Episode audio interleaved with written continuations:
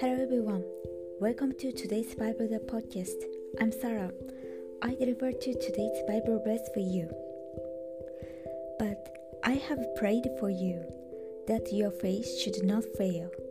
And when you have returned to me, strengthen your brethren. Amen.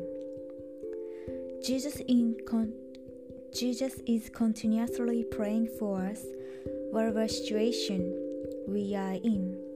He is making intercession for us.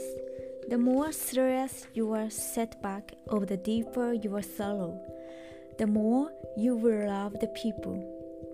Once you have recovered, you will be sure to be a great vessel of comfort for them. May we live with the loving Lord today. Thank you for listening. Hope you have a wonderful day.